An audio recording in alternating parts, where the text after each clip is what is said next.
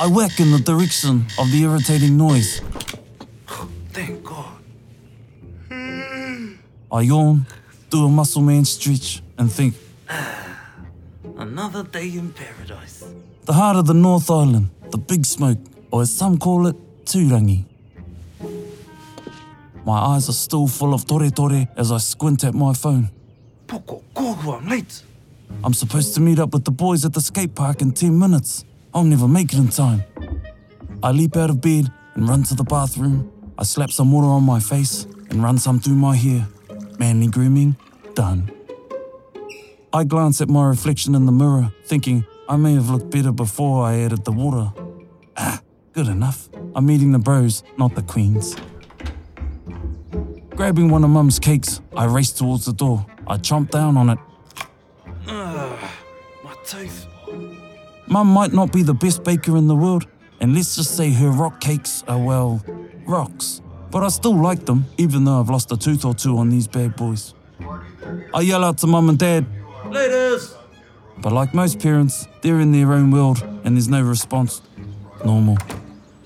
I grab my scooter and speed off down the footpath. I'm about to pass the neighbour's gate when the worst guard dog in the world comes out to greet me. It's the neighbour's semi adorable mutt, Bubbles. He always licks everyone that passes by. Hey, boy. Hey, boy. Bubbles freezes and starts backing up, staring at me like I'm a dog catcher. I reach out to pet his head, and then he takes off, yelping with his tail between his legs. Hmm, not normal. I shrug and speed off towards the BP. I shake my head at the kids outside BK with old cups trying to get a freebie. I wave at the harmless drunk, apparently our uncle, who's passed out outside the liquor store, and carry on towards the rest of the gang, who must be haw by now, waiting for me at the skate park. I look up at the sky. It's a weird sort of day. No sun, no cloud either. Just hazy. I get to the park, and no one's there yet. Jeez, I thought I was late. I grab my phone to check the time. It's flashing. Damn, I must have whacked it too hard this morning. I give it another whack for good measure.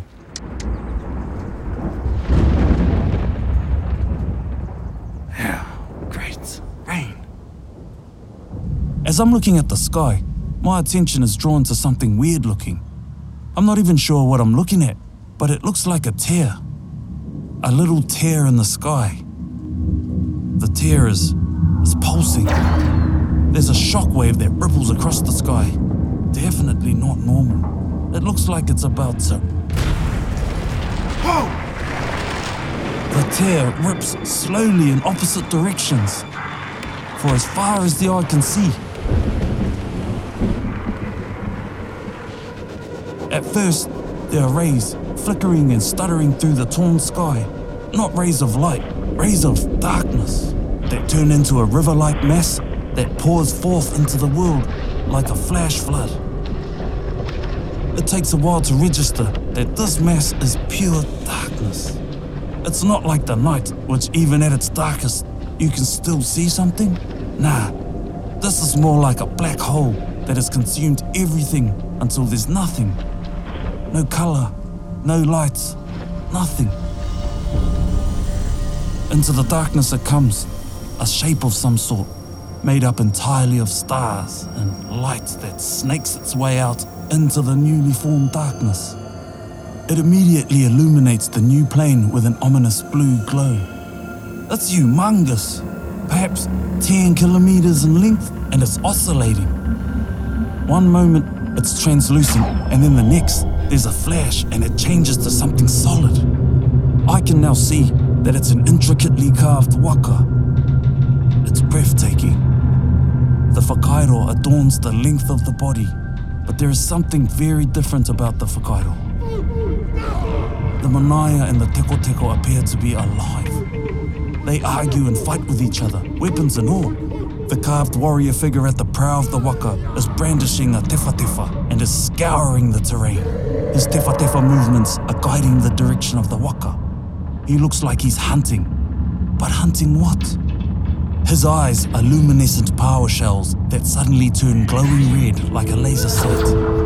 the waka flashes back to its translucent form and hurtles towards the earth. There's a figure near the stern of the waka that casts a gigantic net covering half of the town. As the net is hauled back in, I notice that there is something caught in it. It's a person. Hey! Hey! Hey, leave them alone! Ho! Pokokōhua! That was instinct. My damn protective streak that I get from my mother, or as Dad calls it, a big mouth. I'm not sure what response I was expecting, but I immediately regret it. The warrior turns his gaze towards me. He lowers his tewhatewha down slowly like he's lining me up to take a shot. It must be a dumb instinctive reaction as I do a who me? Finger point at myself. Oh, shucks! I spin around and take off, or try to. My foot is pushing off, but the scooter is going nowhere. I look behind me, and the waka has leapt forward an impossible distance somehow. I keep pushing off, trying to go forward. Like I'm not panicked enough. All the whakairo on the waka let out an almighty haka.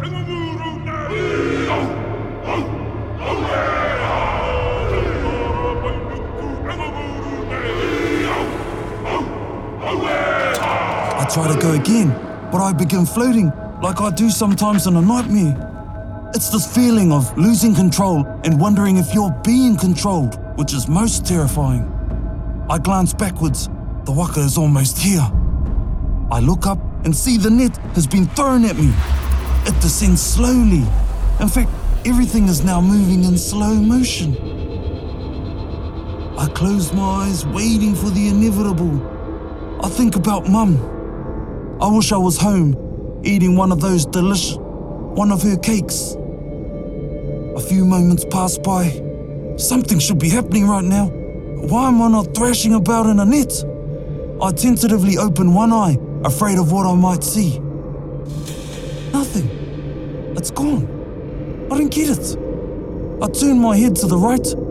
Oh no, it's still here, but I've moved somehow. I'm now outside my house.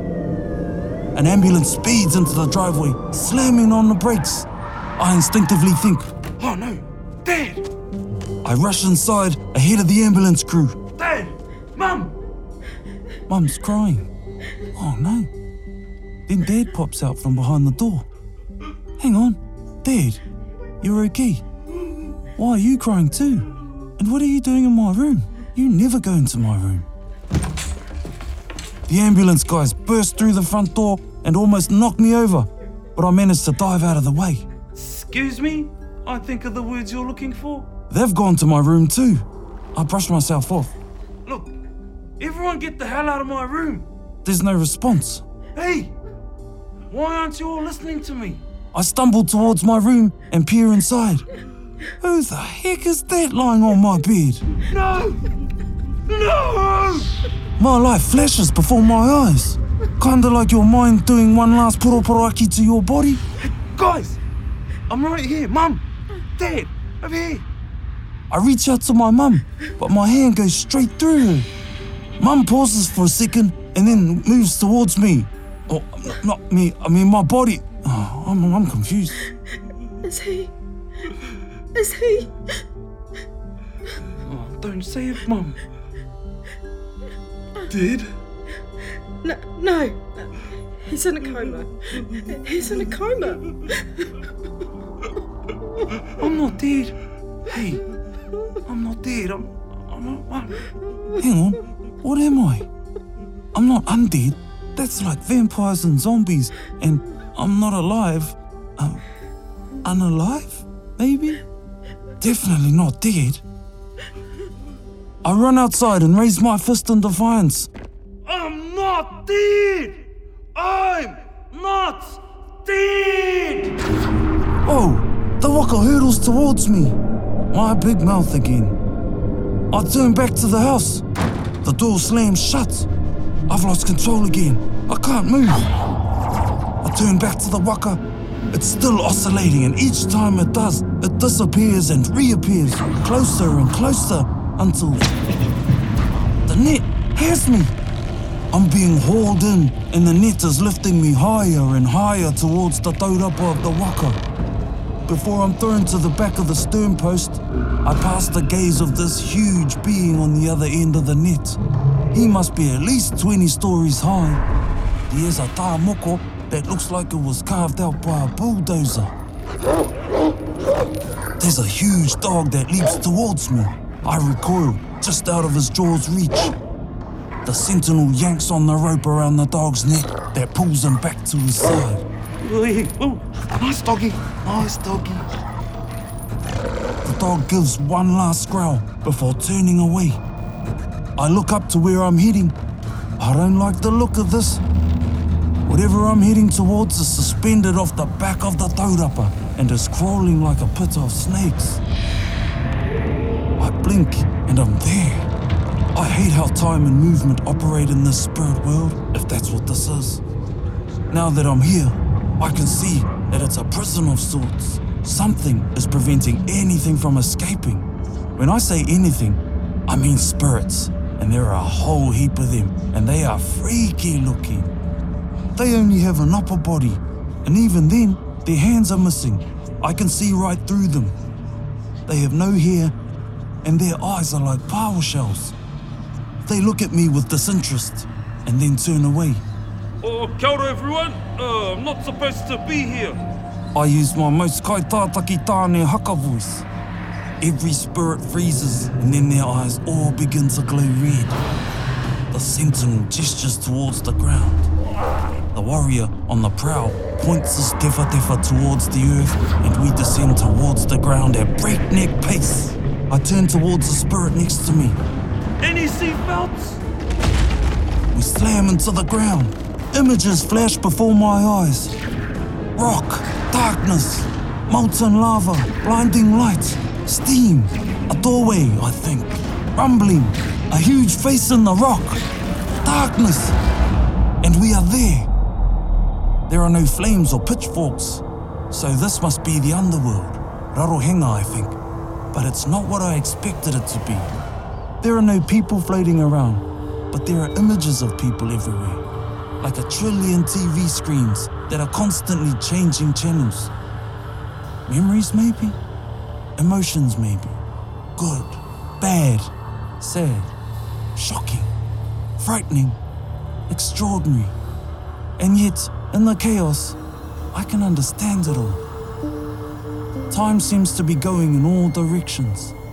To the future, backwards, standing still.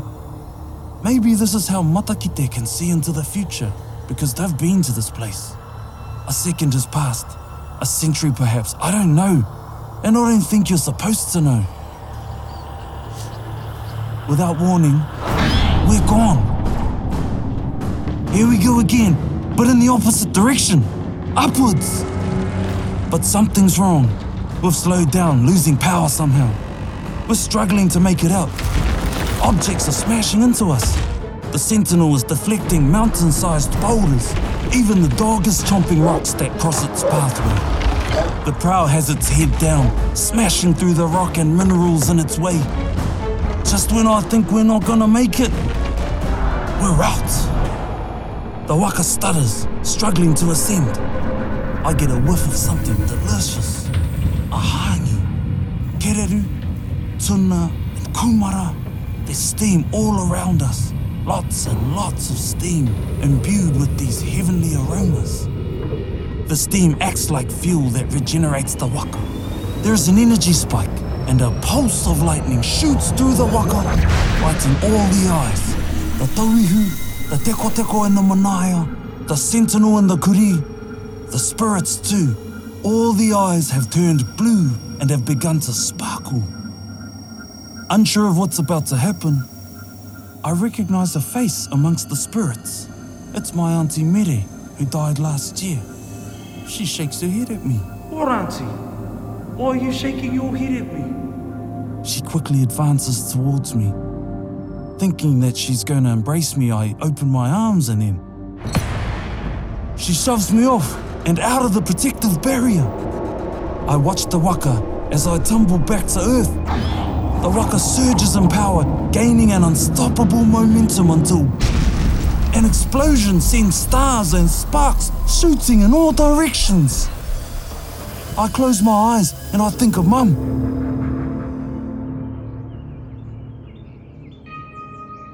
My eyes open and Mum's crying.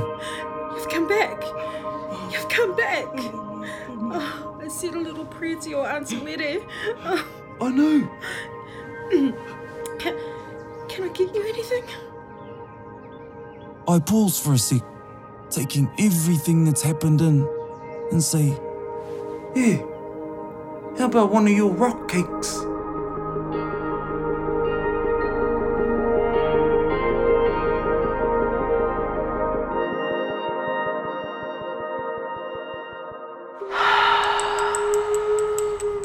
Paki kēhua, he mea tuku nā te wānanga o Aotearoa, ā nā te māngai pāho i tautoko.